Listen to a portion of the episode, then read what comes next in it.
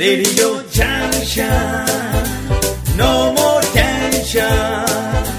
Radio Junction. No more tension.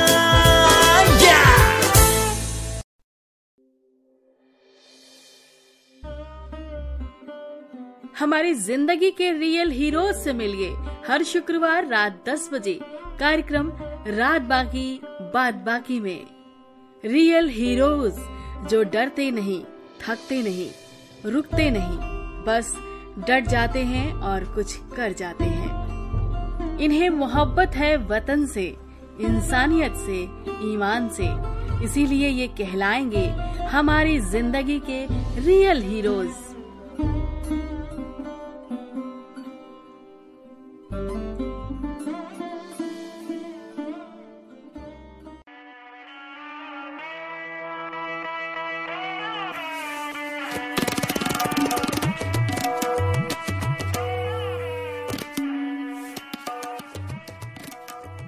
ज़िंदगी अधूरी सी है, वक्त भी पूरा नहीं। जैसे शिव थे, आधा देह नारी का लिए, और कहलाए अर्ध नारीश्वर।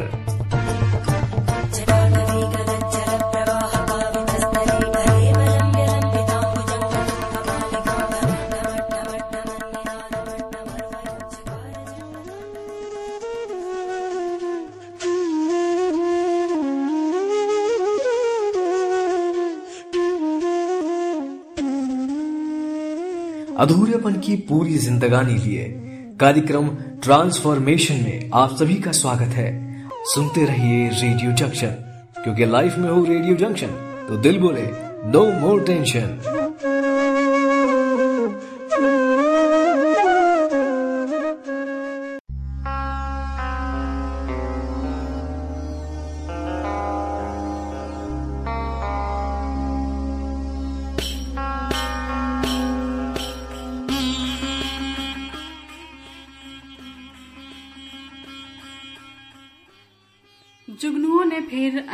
से लड़ाई जीत ली। चाँद सूरज घर के रोशनदान में रखे रहे। राहत इंदौरी साहब की लिखी इन पंक्तियों के साथ आप सभी का कार्यक्रम में स्वागत है। मैं हूँ आपकी रेडियो दोस्त शालिनी। दोस्तों, ट्रांसफॉर्मेशन एक नई पहल की राह में हमारी आज की हीरो की कहानी कुछ ऐसी ही है, जहाँ हर माँ बाप अपने चाँद और सूरज से बच्चों की ज़िंदगी को संवारते हुए अपने घर आँगन को रोशन कर रहे होते हैं। वहीं ट्रांसजेंडर बच्चे किसी घर का चिराग होकर भी दुनिया के अंधेरों में भटक रहे होते हैं। उनमें कुछ विचलित हो जाते हैं, कुछ दिशा और लक्ष्य विहीन, कुछ अंतहीन संघर्ष के साये में जीवन से हार जाते हैं। पर कुछ एक जुगनुओं की तरह हर अंधेरे से लड़कर रोशनी बिखेरते हैं पूरे वातावरण में। ऐसा ही एक ट्रांसजेंडर बच्चा, धवल, बजाज जिसके मन में धावल प्रकाश नहीं, बल्कि धावल चांदनी सी ख्वाहिशें पल रही थी। एक दिन अनाथ सी हो जाती है उसकी ज़िंदगी, और फिर जो तूफ़ान आता है, उससे निकल पाना बड़ा मुश्किल होता है। पर निकलती है, चमकती है, और जीतती भी है ज़िंदगी। जी हाँ हमारे आज की मेहमान है देवांशी बजाज। जो एक लड़के के शरीर में जन्म लेती है। नाम रखा जाता है धवल बजाज। पर मन खुद को स्त्री ही समझता है और वैसा ही व्यवहार करता है। और फिर शुरू होती है वही कहानी, वही सिलसिला ज़िंदगी का, जिसे आप कहते हैं फिफ्टी फिफ्टी छक्का, हिजड़ा, किन्नर, मीठा, मामू और बहुत सारे ऐसे संबोधन। लेकिन ये सारे संबोधन यूँ तो मिठास लिए हुए सुनाई पड़ते हैं। पर इस संबोधन के साथ अगर हम सबका व्यवहार भी इन बच्चों के प्रति उतनी ही मिठास लिए होता तो बात शायद कुछ और होती दोस्तों। लेकिन अफसोस, न मिठास, न खटास, न तीखा, न कड़वा, सीधा जहर सीधा जहर जैसा आचरण और जहर भी इतना खतरनाक कि जीवन जिया ना जाए। अगर गलती से कोई मर न पाए, जीने की आस पाल के कोशिश करता रहे तो भी हर दिन ज़िंदगी मौत सी लगे। ऐसी ही कुछ ज़िंदगी होती है। खैर, आज हम देवांशी के जीवन के बारे में बात करेंगे। उनकी ज़िंदगी से आपका परिचय कराएँगे और फिर आपको मालूम चलेगा कि क्यों वो हम सब के लिए प्रेरणा है, नरक से निकल कर भी। क्यों वो हम सब के लिए हौसला है हार जाने के बाद का भी। क्यों वो खास है? ये आपको मालूम चलेगा अब हमारी बातचीत के साथ ही। तो बातचीत हम शुरू करें उससे पहले छोटा सा म्यूजिकल ब्रेक।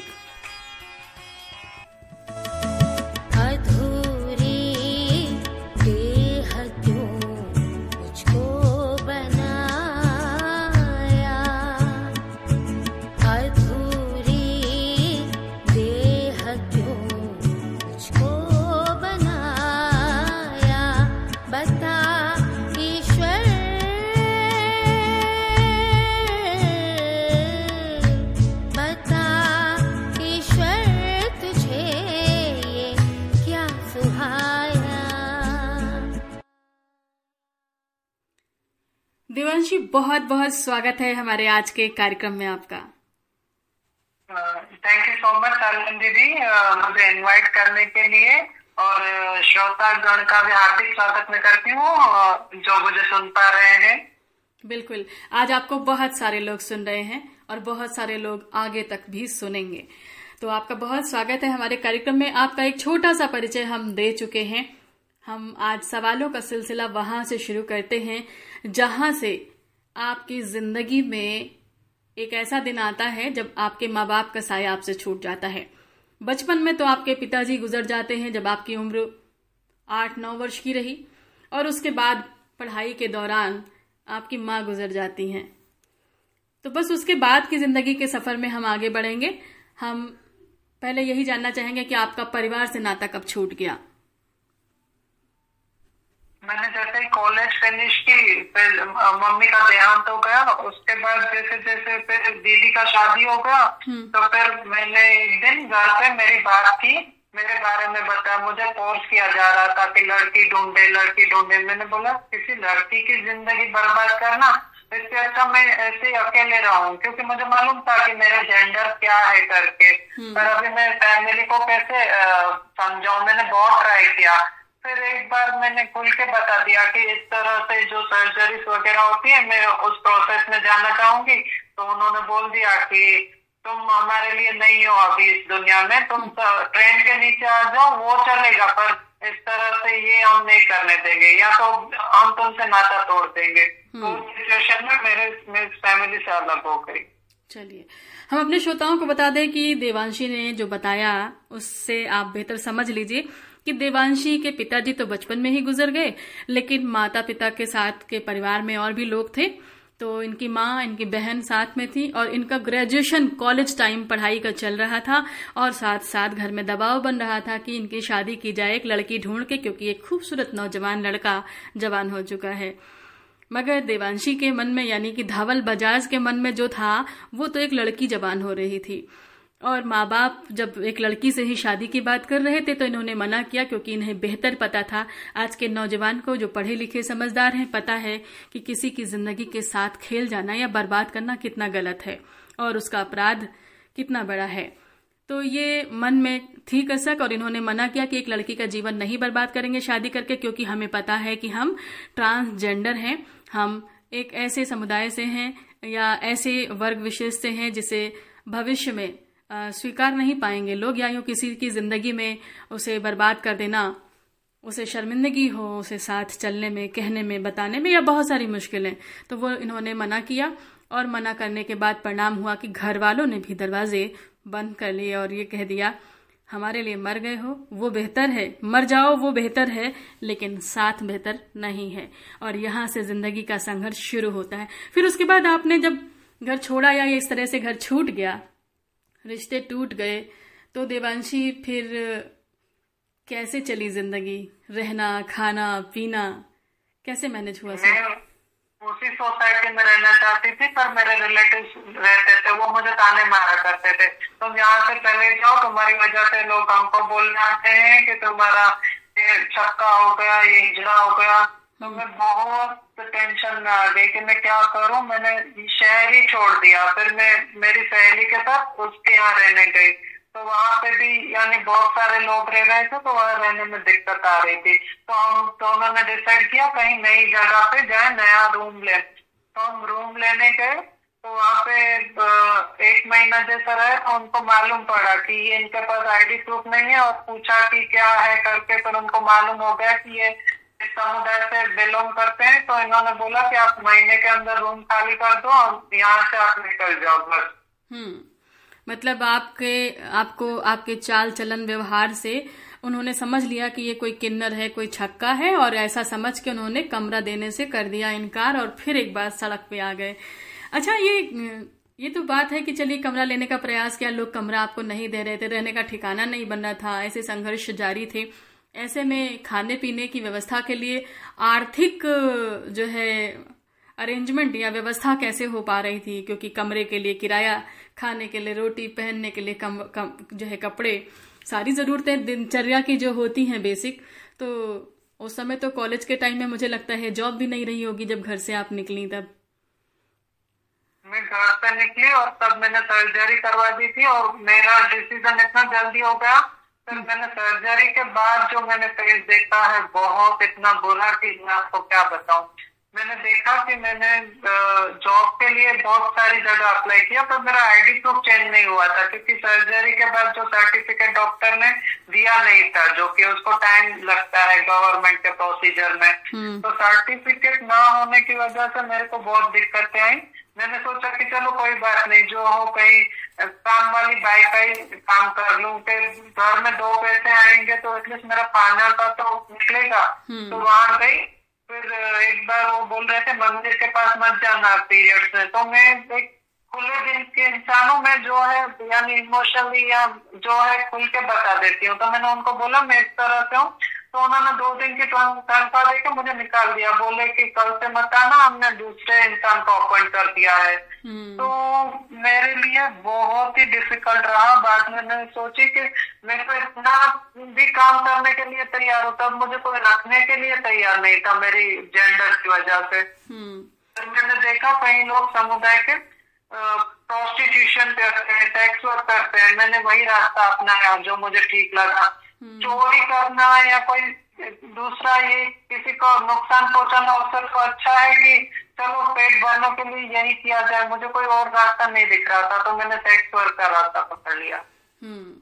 तो दोस्तों आप समझ रहे होंगे कि संघर्ष का ये दौर और ग्रेजुएशन अच्छे नंबरों से पास पढ़ी लिखी धवल बजाज जो धवल से देव्यांशी बनने की दिशा में थी, सर्जरी हो चुकी थी, डॉक्टरों ने सर्टिफिकेट देने में समय लगाया था, संघर्ष था, ना कोई नौकरी, ना घर में चौका बर्तन का काम, कहीं मिला काम का लड़की समझ के तो जैसे ही इन्होंने घर के मंदिर में कहा कि इसे छूना मत, पीरियड्स आए तो माहवारी के समय। तो मन की साफ़ देवांशी ने कह दिया कि मुझे पीरियड्स नहीं आते हैं क्योंकि मैं तो ऐसी हूँ। बस अगले दिन इनकी वो रोजी रोटी का पत्ता भी साफ़ हो गया, निकाल दिया गया, झाड़ू पोछा बर्तन के काम से भी। और कोई विकल्प दिखा नहीं किन्नर समाज के लोग नाचते गाते बधाई टोली मांगते हैं, नाचना आता है तो और नहीं तो देह व्यापार में लिप्त हो जाते हैं। चोरी करना रास आया नहीं, झूठ फरेब रास आया नहीं, क्योंकि उसमें लगता था किसी के साथ गलत करना ठीक बात नहीं है। अपने पास कुछ था नहीं, न गहना, न जेवर, सिर्फ़ थी देह, और देह को ही बेच दिया। जीवन के उस नारकीय दृश्य में जहाँ पे खुद का अधूरापन ही पूरा करने की कोशिश थी कि कैसे एक लड़के से लड़की में इलाज, ऑपरेशन करा के जहाँ स्वास्थ्य लाभ की ज़रूरत थी, लोगों के साथ की ज़रूरत थी, वहाँ देह व्यापार में उतरना पड़ा क्योंकि अपने दवाइयों का खर्चा, अपने पेट की भूख का खर्चा निपटाना था, जीवन जीना था क्योंकि आशा थी जीने की। और देह व्यापार में लिप्त हमारी ये प्यारी सी देवांशी नाम के साथ ही देव लगा हुआ है। दिल भी वैसा ही। देवांशी धंधे में उतर गई और देह व्यापार के साथ जीवन यापन शुरू हो गया और सोचिए कि कैसा महसूस कर रहा होगा एक बच्चा जो पढ़ा लिखा घर परिवार से हो अचानक से निकल जाए। यहाँ पे अपने बच्चे को रखकर महसूस कीजिएगा या जीवन के उस पड़ाव को खुद पे महसूस करके दोस्तों इस वक्त आप फील करिएगा खाली। कि जिस समय 20-22 साल की 20-21 साल की 18-19 साल की उम्र में बच्चे को सबसे ज़्यादा ज़रूरत होती है मार्गदर्शन की, परिवार के साथ की सही गाइडेंस की, उस समय ज़िंदगी में कोई और छोर हो ना।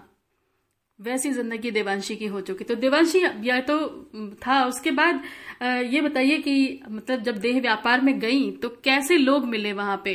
क्या वहाँ पे लोग चलिए ठीक है व्यापार में थी। तो क्या लोगों ने कभी भावनाओं को समझने की कोशिश की या सिर्फ़ आते थे और चले जाते थे अपने जरूरतें निपटा कर और किस टाइप के लोग आते थे?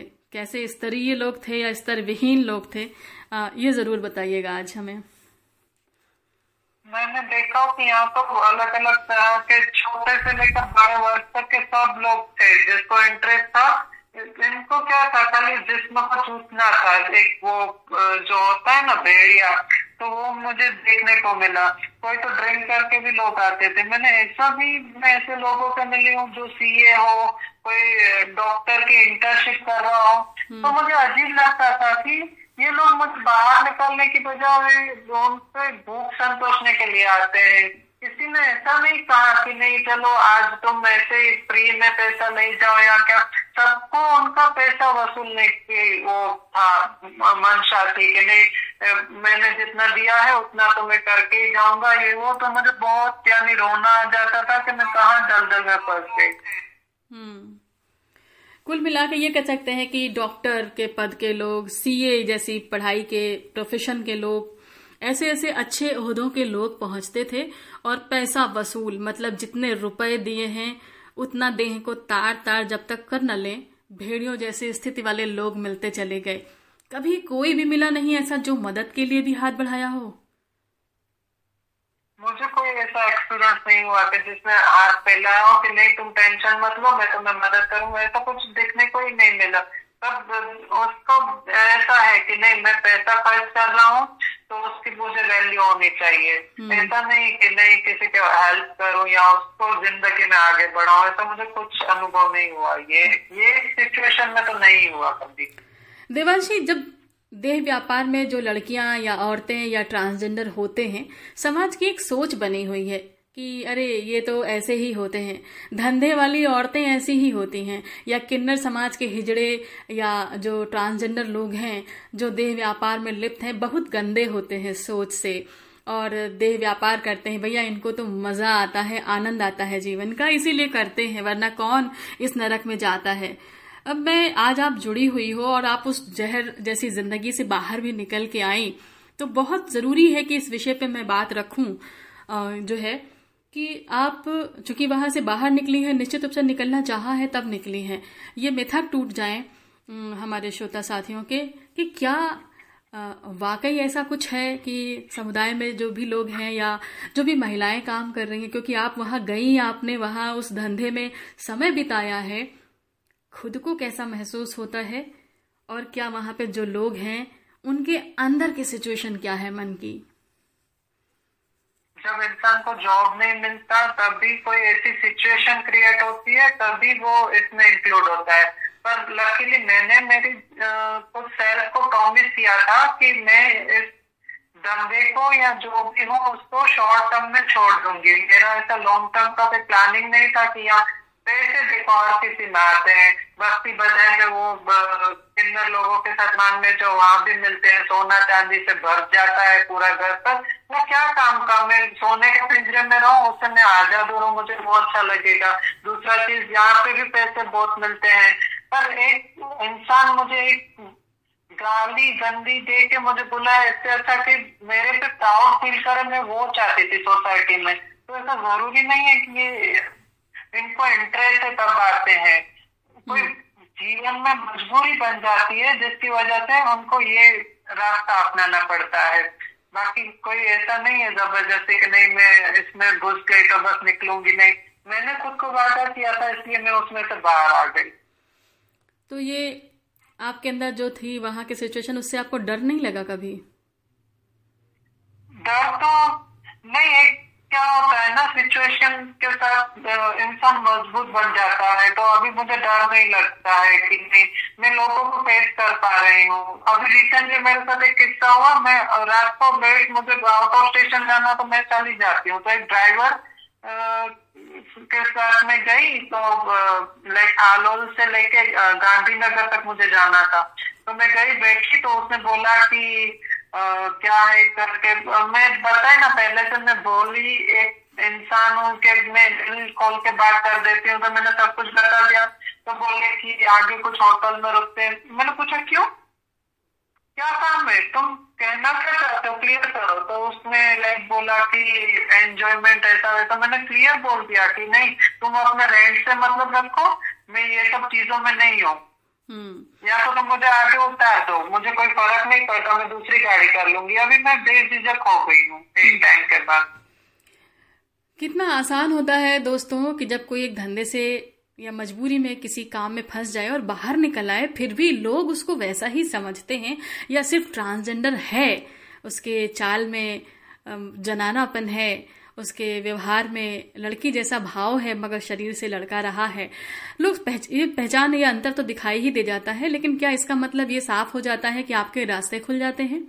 आप उसे ऑफ़र कर सकते हो रात में सोने के लिए। ऐसा ही समाज है और इस तरह के ऑफ़र करने वाले लोग जो अपने आप को ये कहते हैं कि हम सभ्य समाज के सभ्य देश के लोग हैं सभ्य नागरिक हैं उन्हीं पढ़े लिखे डॉक्टर मिनिस्टर बड़े बड़े प्रशासनिक अधिकारी ऐसे ऐसे लोग हैं। कई देह व्यापार करने वाली ट्रांसजेंडर लोगों से मेरी जब बात होती है, या बात हुई है तो यही निकल के आया है, उन्होंने जो नाम दिए हैं, अगर आपके सामने ला दें तो बड़ी छीछा लेदर हो जाएगी। लेकिन हमारा उद्देश्य है लोगों को जागरूक करना, सच्चाई सामने लाना, समाज की गंदगी को बाहर बिखेरना नहीं। तो उसे समेटे हुए ही हम बात कर रहे हैं। समझदार हैं आप, और आप समझ सकेंगे। और कहने का मतलब आज के इस इंटरव्यू का मतलब यह है कि किसी की हालात और मजबूरी की वजह से उसके चरित्र का आकलन कभी मत कीजिएगा। जो ज़रूरी नहीं है कि गंदी नाली में दिख रहा हो, जो कीचड़ में दिख रहा हो, वो कीचड़ में रहने वाला जीव ही हो, ऐसा ज़रूरी नहीं है। कभी कभी वो कीचड़ में फंसा हुआ भी हो सकता है, दिखता कीचड़ में ही है।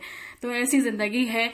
मैं है देवांशी, ये जानना चाहूँगी कि तुम्हें वहाँ से निकलने में हिम्मत कैसे मिले? ये हौसला कैसे आया?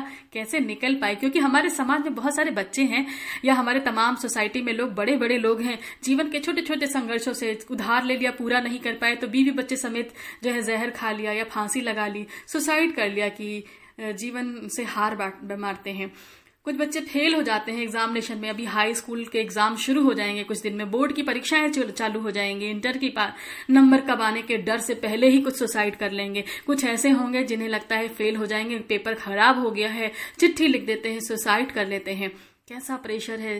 तो ये सारी सिचुएशन वो मैनेज नहीं कर पाते, जबकि सारे संसाधन हैं, सुविधाएँ हैं, जीवन फिर से मौका देगा एग्ज़ाम देने का। जहाँ कोई मौका ना हो, जो कोई साथ ना हो, मदद को कोई रोशनी ना हो ऐसे में हिम्मत कहाँ से आई? ये बहुत बड़ा सवाल है और सबसे बड़ी प्रेरणा की वजह यही है हमारे लिए। हम जानना चाहेंगे वो हिम्मत का कारण वो चाबी जो आपको हिम्मत दे गई। मुझे जो रास्ता दिखा जिसने वो एक ट्रांस थी हम्म। पर मुझे उसमें से उगाने वाली भी एक ट्रांस थी जो आकृति पटेल उनसे मैं बहुत इंस्पायर हुई। उन्होंने कॉरपोरेट में जॉब ज्वाइन किया तो मुझे एक इंस्पायरेशन मिला कि मेरी दीदी कॉरपोरेट में जॉब ज्वाइन कर रही है, जो कि ट्रांस है वो मेरे से कम पढ़े लिखे, उसके बावजूद तो मेरा इंस्पायरेशन था, वो मॉडल बनी और मैंने उसको देख के मैंने डिसाइड किया, नहीं, मुझे भी करना है। उनके गाइडेंस के अंडर मुझे लाइक एक पेरी पेरी करके जो प्रोग्राम चलता है बेंगलोर में yes. तो उनके यहाँ में दो महीना ट्रेनिंग दी उसके बाद यहाँ पे मैं आई वापस तो दीदी ने मुझे बोला कि सी करके कंपनी है उसमें जॉब वैकेंसी है आप अप्लाई करो उनके रेफरेंस से मैं गई मैंने इंटरव्यू पास किया और मैं लग गई तो मैं एक वो कीचड़ में से निकल गई एक टाइम मैंने बोला कि मुझे रास्ता दिखाने वाली भी एक ट्रांस थी और जबकि उगारने वाली भी ट्रांस थी। हम्म। तो अच्छा लगा कि चलो दो लोग हैं कि एक जो रास्ता दिखाता है और दूसरा निकालता है। तो मेरे लिए वो लकीली मूवमेंट थी। मैं सोसाइटी को ये बताना चाहती हूँ कि मैं भी लाइक प्राउड फील कर रही हूँ जॉब करके। और मैं लोगों की सोच को बदलना चाहती हूँ कि ये सभ्य समाज के लोग हैं जो मैं एक रोल मॉडल उनके लिए बनना चाहती हूँ कि ऐसा नहीं है कि खाली ये इनके लिए सेक्स वर्क की या भीख मांगना है। ये जो चाहे वो कर सकते हैं। ये शिव शक्ति का रूप है। आप इन, इनको कम मत समझो किसी से। बिल्कुल। आप रोल मॉडल होना नहीं चाहती हैं देवांशी। आप रोल मॉडल हैं। शायद यही वजह है कि आज के हमारे एपिसोड की हीरो हैं आप।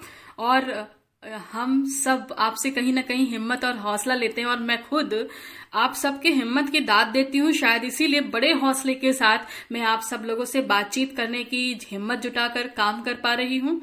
मुझे भी पता है कि मैं जिस दिशा में काम कर रही हूँ, मेरे साथ मेरे सपोर्ट में खड़े होने वाले लोग कम हैं। मुझे आर्थिक सहायता करने वाले लोगों की संख्या शून्य है, लेकिन फिर भी ये संघर्ष मैं कर रही हूँ क्योंकि मैंने उन आँखों में वो आँसू देखे हैं। मैंने उन बच्चों की आँखों में सपने देखे हैं, उम्मीद के लिए इंतज़ार देखा है। और किसी ने मुझसे जब ये उम्मीद देखी है तो मुझे लगा कि एक माँ होने के साथ एक हृदय भी होता है, जो औरों के लिए भी खड़ा होता है। तो मुझे लगा कि मैं लोगों को जागरूक करती हूँ रेडियो के माध्यम से, और इस तरीके से मैं खड़ी हुई हूँ, लेकिन कई बार हारती हूँ, कई बार लगता है कि कहाँ मैंने हाथ डाल दिया है। लेकिन हर बार आप जैसी कोई आ जाती है जीवन में जो संभाल लेती है और कहती है कि नहीं, अभी आपको हमारे साथ चलना पड़ेगा। तो अब तो आप हमारे हीरो हो ही, ऐसे बहुत सारे लोग हैं जो मुझे भी प्रेरित करते हैं। अब जो है आप उस दिशा से बाहर निकल आई हो, अभी एक अच्छी कंपनी में नौकरी कर रही हो। एचआर सेक्शन में आपका काम है अभी लोगों से किस तरह के व्यवहार की अपेक्षा कर रही हैं? अभी क्या कमी दिखाई दे रही है अपने आसपास? अभी बस एक सपोर्ट की दिखाई दे रही है कि लाइक आप ट्रांसजेंडर को एक सेक्स ऑब्जेक्ट मानते हो, मान रहे हो, वो गलत चीज़ है। आप उससे दूर एक सोच रख के एक सपोर्ट का हाथ बढ़ाओ उनकी ओर। उनका ये नहीं है कि यही दलदल में फंसे पड़े रहे। हम्म। आप उनको बाहर निकालने की तो कोशिश करके देख लो। हम्म। वो बुलंदियों को छूना चाह रहे हैं। बिल्कुल। तो दोस्तों आप सुन रहे हैं ना? ट्रांसजेंडर समुदाय से बहुत बच्चे हैं जो भीख मांगना नहीं चाहते। मांग रहे हैं मजबूरी में। बधाई टोली नाच रहे हैं मजबूरी में। बहुत सारे लोग देह व्यापार में लिप्त हैं मजबूरी में क्योंकि नौकरी नहीं है और पेट भरना है। मौत अपने गले खुद लगा लेना इतना आसान नहीं होता। आत्महत्या कर लेना भी इतना आसान नहीं होता है। उस मनोदशा तक पहुँचने में कई रातें जो है, कई दिन, कई पल, ज़िंदगी और मौत की खाई में आप घुटते हो, तब जाके अपने गले में फांसी, अपने शरीर पर आग और अपने शरीर में जहर आप डाल पाते हो। सोचिए कि इंसान कितनी बार मर चुका होता है। उस चीज़ को आप महसूस कर पाएँगे तो आप समझ पाएँगे कि वो पेन क्या है। और उस पेन को लेकर के वहाँ से निकलने की जो कोशिश होती है, वो कोशिश मात्र ही बहुत हिम्मत की बात है। और देवांशी जैसे तमाम बच्चे इस चीज़ को कर रहे हैं। कभी गौर से सुनने के लिए, उनसे बातें करने के लिए लोग हिम्मत नहीं जुटा पाते हैं। और ये बच्चे हमारे समाज के भेड़िए जैसे लोगों से लड़ रहे हैं। अपना शरीर नुचवा रहे हैं पेट की भूख मिटाने के लिए। हम शरीर तो उनका नोच लेते हैं लेकिन उन्हें घर में काम करवा के दो पैसे नहीं दे सकते। हम उनसे प्यार से बात करके उन्हें अपना नहीं पा रहे हैं, क्योंकि हम जन्म ज़रूर दे पाते हैं। और अफसोस की बात है ये भी कि जन्म देते समय तो हम बड़े खुश होते हैं, और जब ये निकल के आती है सिचुएशन अंधे, गूँगे, बहरे, हर तरह के अपाहिज व्यवस्थित, या यूँ कह ले, बच्चे को हम लेकर ठोकरी खाते हैं कि हमारा बच्चा कुछ कदम सही से चल लेगा। दो पल को वो हमें देख पाएगा। दो पल को वो हमें माँ कह के पुकार पाएगा। इसके लिए हम बड़े जतन कर लेते हैं। लेकिन ये बच्चे जो सब कुछ कर सकते हैं, खाली रिप्रोडक्शन नहीं कर सकते। यानी कि बच्चे पैदा नहीं कर सकते या और भी बहुत सारी विकृतियाँ हो सकती हैं इस तरह की जननांगों से संबंधित। साल खाली इस आधार पे हम उनके दिमाग को, उनकी ज़िंदगी को ही क्रॉस लाइन में डाल देते हैं। जबकि बहुत बड़ा सहारा हो सकते हैं। विकल्प देखें तो नौकरी के बहुत सारे हैं। बहुत सारे वृद्धाश्रम में ऐसे लोगों की ज़रूरत है जो उनको सहारा बन जाए। क्या ये बच्चे वहाँ सहारा दे करके नौकरी नहीं कर सकते? जच्चा बच्चा बहुत सारे केंद्र हैं जहाँ आया और नर्स बहुत गलत व्यवहार करती हैं, मगर माएँ वहाँ पे प्रसूताएँ जो हैं, वहाँ पे अपना समय काटती हैं। क्या वहाँ पे जिनके मन में मातत्व भाव है, मगर माँ नहीं बन सकते, ये बच्चे, ऐसे ट्रांसजेंडर बच्चे, क्या वहाँ पे सेवाएँ देकर के चार पैसे कमाकर गुजारा नहीं कर सकते? या बेहतर सेवाएँ नहीं दे पाएँगे? क्या सेनाओं में जहाँ पे लंबी चौड़ी पर्सनालिटी जवानों की ज़रूरत है, क्या वहाँ पे ये अपने सशक्त शरीर के साथ वहाँ पे सुरक्षा बल में तैनात नहीं हो सकते? सोचने की ज़रूरत है, विकल्प बहुत सारे हैं, मगर हाथ बढ़ाने की ज़रूरत है। जाने कैसे लोगों को दिखाई नहीं दे रहे हैं कि इनको क्या नौकरी देंगे, इनको क्या काम देंगे। वहीं दूसरी तरफ़ मुझे अपनी आँखों से खाली एक बार सोचने पे सैकड़ों विकल्प दिखाई देते हैं। मैं चाहती हूँ कि मेरी आँखों से आप सब लोग भी देख सके, इसलिए ये प्रयास लगातार आपके साथ हैं। आपके साथ प्रोग्राम के माध्यम से जुड़ रही हूँ और कई बार बहुत भावुक भी होती हूँ। उम्मीद करती हूँ कि आप इस भावनाओं को समझ सकेंगे और देवांशी के साथ अब मैं बड़े भावुक मोमेंट पर जा रही हूँ। ये तो थी संघर्ष की बात, अब चलते हैं थोड़ी सी खुशियों की बात पर। देवांशी आगे बढ़ेंगे। आप सफल हैं, आज की हीरो तो हैं ही। हमारी ज़िंदगी में बहुतों की हीरो बनेंगी। ऐसी हमारी कामना है। लेकिन इसके साथ ही साथ चलिए, पुरानी बातों को छोड़ लेते हैं। अब बार बात करते हैं एक खुशहाल ज़िंदगी में अपनी पसंद से या नापसंद से। एक अच्छी सी नौकरी है जहाँ इज़्ज़त की रोटी है और इस दुनिया में बहुत सारे लोग मिले होंगे, बिछड़े होंगे। घर परिवार के लोग छोड़े हैं, लेकिन कुछ पाया भी होगा ज़िंदगी में तो क्या पाया आपने?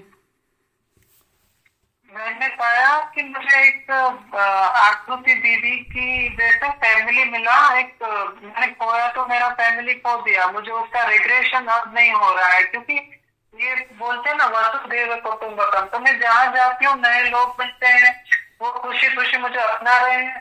तो उससे बड़ा क्या अचीवमेंट हो सकता है? नई पूरी फैमिली बन रही है नए लोग मिल रहे हैं सपोर्ट कर रहे हैं। हम्म। एक पहचान बन रही है अपनी समाज में। तो मुझे अच्छा लग रहा है कि मैं सोसाइटी के बीच में रह रही हूँ और एक एक्सेप्टेंस है मुझे। और दूसरा चीज़, वो मैंने नोटिस किया कि जब तक they don't know about me तब तक एक्सेप्टेबल है। पर जब वो मेरे बारे में जानते हैं कि मैं ट्रांस कम्युनिटी से हूँ ऐसा तो धीरे धीरे धीरे वो दूर होते जाते हैं। तो उसका थोड़ा दुख रहता है कि अब ऐसा मत करो। आप जो चार दीवार के बीच में मेरे से बिहेव कर रहे हो वो ही सोसाइटी के बीच करो आप आपका बिहेवियर चेंज कर रहे हो वो बहुत गलत लगता है मुझे हम्म। अच्छा इस दुनिया में सबसे खूबसूरत बात क्या लगी? खूबसूरत मुझे ऐसा लगा मैंने जब मेरा जेंडर चेंज करवाया तब आ, आ, मुझे बहुत यानी अंदर से इतनी खुशी हुई कि मुझे जो चाहिए था वो मुझे फाइनली मिल गया। बिल्कुल। मुझे जो रूप चाहिए था जो चाहिए था मैंने फाइनली पा लिया उससे बढ़िया क्या हो सकता है? बिल्कुल। यानी धवल से देवांशी बनना जो है ज़िंदगी का सबसे बड़ा सबसे खूबसूरत तोहफा लगा कि ईश्वर ने ये मौका दे दिया कि जो मैं मन से हूँ वही अब मैं दिखूँगी भी। वाकई एक दूसरा जन्म होता है दोस्तों ये एक दूसरी ज़िंदगी होती है।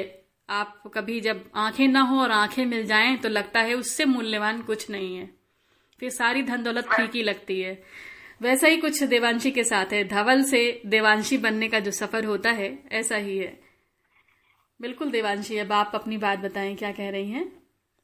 मैंने नाम भी वही सोच के रखा कि देव का अंश, यानी पार्ट ऑफ़ गॉड, मैंने सोच के ही रखा था कि मैं स्पेशल हूँ। और मैं स्पेशली मेरा नाम सोच के मैंने रखा कि नहीं मैं भगवान का एक अंश हूँ और मैं अच्छे से यानी समाज को एक सही पॉजिटिव वे दिखाऊँगी कि नहीं ये लोग भी कुछ कर सकते हैं। बिल्कुल आपके अतीत का जो नाम है धवल उसका मायने भी बहुत खूबसूरत है। धवल मतलब होता है उज्जवल। उज्जवल। उज्जवल उज्जवल यानी सफ़ेद सफ़ेद एक ऐसा कलर है जो प्योर है जो शुद्धता का प्रतीक है प्योरिटी का प्रतीक है। और रोशनी का भी प्रतीक है। ऐसी ऐसा मायने है और जो नाम ठीक है हालात जो भी हों लेकिन उस नाम ने जब तक आपका साथ निभाया आपके मन में रोशनी बनाए रखी और फिर आप उस रोशनी के साथ देवांशी बन के जो निखर के आई बहुत ही खूबसूरत। हर तरफ़ रोशनी बिखेर दी देवांशी ने। कहते ना दिव्य प्रकाश फिर बाहर आता है धवलता के साथ में। वो आया और देवांशी हम ये जानना चाहते हैं कि आपको रेडियो जंक्शन के बारे में जब जानकारी मिली होगी किसी भी माध्यम से आ, हमारे टीम से या ट्रांसजेंडर टीम में हमारे साथ तमाम लोग हैं बहुत सारे लोगों के इंटरव्यूज़ भी गए हैं जब भी आपको पहली बार जानकारी मिली कि आपका इंटरव्यू यहाँ पे जाएगा या ऐसा रेडियो कोई है जो ट्रांस मुद्दों पर बात मुखर कर रहा है तो आपके मन में सबसे पहला ख्याल क्या आया? बचपन में रेडियो सुना करती थी, लाइक सखी सहेली करके विविध भारती पे आता था, फिर बहुत सारे यानी फिल्मी कलाकार का इंटरव्यू रहता था। तो मैंने देखा कि रेडियो पे मैं मेरे को लाइमलाइट में रहना अच्छा लगता है। तो कभी प्रिंट मीडिया हो या वीडियोस के थ्रू हो तो मुझे अच्छा लगता है कि लाइक तो सेलिब्रिटी वाला फील आता है। तो हम्म। अवंतिका दी के माध्यम से मालूम पड़ा कि इस तरह का जंक्शन है। उन्होंने मुझे ब्रीफ किया और मालूम पड़ा कि नहीं उन्होंने बहुत सारे वीडियोस भी मुझे शेयर किए कि इस तरह से आप वहाँ जाके सुन भी सकते हो। तो मैंने कई इंटरव्यूज़ भी सुने। फिर मुझे मालूम पड़ा कि हाँ इस तरह तो मेरा भी एक इंटरव्यू कंडक्ट होगा। तो मुझे अच्छा लगा कि मैं एक पॉजिटिवली मैसेज दे पाऊँगी सोसाइटी को कि आपका थिंकिंग को आपको चेंज करने की ज़रूरत है। हम्म। और जिस रॉन्ग वे में सोच रहे हो वो पॉजिटिव वे में भी सोच सकते हो। आपके आपकी दृष्टि को चेंज करने की ज़रूरत है। आप जैसे ग्लास बोलते हो आधा खाली होता है आधा भरा तो वो आपके ऊपर है। आप किस वे में सोच रहे होते हम्म। तो अभी कैसा फील हो रहा है? कैसा लग रहा है? सेलिब्रिटी फील हो रहा है? हाँ मुझे सेलिब्रिटी फील हो रहा है कि बस अब रेडियो पे आना बाकी था तो आज ऑन एयर गए। बिल्कुल। वैसे अगर दिल करे तो रेडियो पे पूरी तरह से आ सकती हैं। रेडियो जंक्शन पे बहुत लोग आपका स्वागत करेंगे। हमारे जितने श्रोता साथी जो रेगुलर के हैं वो इस समाज को न सिर्फ़ जान समझ रहे हैं मगर हाथ भी बढ़ाने की कोशिश कर रहे हैं अपनी क्षमताओं में। तो बहुत स्वागत भी रहेगा। और चलिए, अब हम इस पड़ाव पे हैं कि हम ये आपसे आखिरी सवाल पूछे कि हमारे श्रोता परिवार में देश भर से, हर स्टेट से, हर राज्य से लोग जुड़े हैं और बहुत जमीनी स्तर से लोग जुड़े हैं, जहाँ पे आप अवेयरनेस की उम्मीद नहीं कर सकते हैं। गाँव देहात पे, जहाँ पे सबसे ज़्यादा जो है विरोध मिलता है इन चीज़ों का, वैसे लोग भी जुड़े हुए हैं। तो हमारे देश भर के वृहद श्रोता परिवार में जितने भी लोग हैं, लाखों लोग श्रोता होते हैं और लाखों लोग तक बात धीरे धीरे करके ये पहुंचेगी भी। तो उन सबसे आज क्या कहना चाहेंगी? क्या मैसेज है आपका?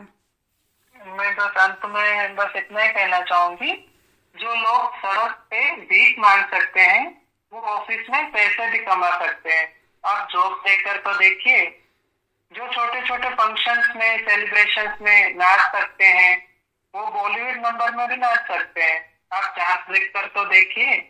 एंड फाइनली थोड़ा नोट पर, जिन्हें आप सिर्फ़ एक रात की आशिकी के काबिल समझते हैं। वो बेसुना मोहब्बत भी कर सकते हैं। आप प्यार करके तो देखिए। क्या बात है। जिन्हें एक रात के लिए आप खरीद सकते हैं मोहब्बत के लिए उन्हें ज़िंदगी भर मौका देके देखिए बेपनाह मोहब्बत भी कर सकते हैं। रिश्तों में वो गहराई दे सकते हैं जो आपको तलाशते हैं। आप अपने घर को छोड़कर गलियों गलियों में देह व्यापार की गलियों में। तो दोस्तों स्वीकारने की ज़रूरत है। आप जैसी ही हाड़ मास के देह, आप जैसी ही बुद्धि, कुशलता, खूबसूरती, तन की भी और मन की भी। सोचने की ज़रूरत है, स्वीकारने की ज़रूरत है, प्यार की ज़रूरत है, एक उंगली थमाने की ज़रूरत है, लेकिन सकारात्मक। और इसी संदेश के साथ देवांशी, बहुत धन्यवाद कि आज आप जुड़ी हमारे साथ और आपने बात की हमारे साथ। अपनी ज़िंदगी के उस पहलू को रखा जो लोग छुपाते हैं। और हमें गर्व है कि आपने सामने रखा और मुझे इस बात की भी खुशी है कि हम उस पहलू से आपको ला पाए जहाँ पे लोग जानने के बाद सिर्फ़ नफरत करते हैं, घृणा करते हैं, गंदा समझते हैं।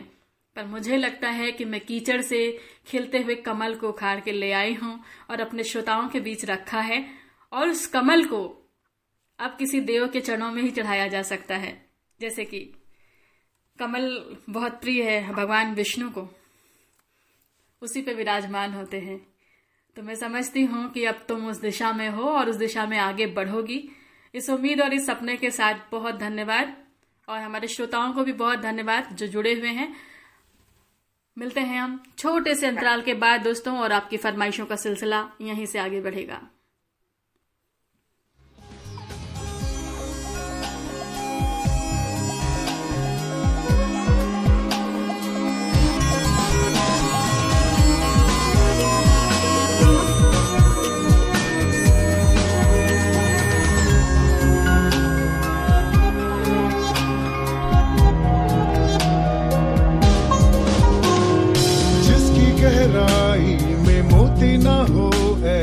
कोई समंदर नहीं। सच तो यही है कि इंसानियत का कोई रूप या जेंडर नहीं। मन की आँखों से देखो तो दुनिया है हसी हर दिल में प्यार हो तो ये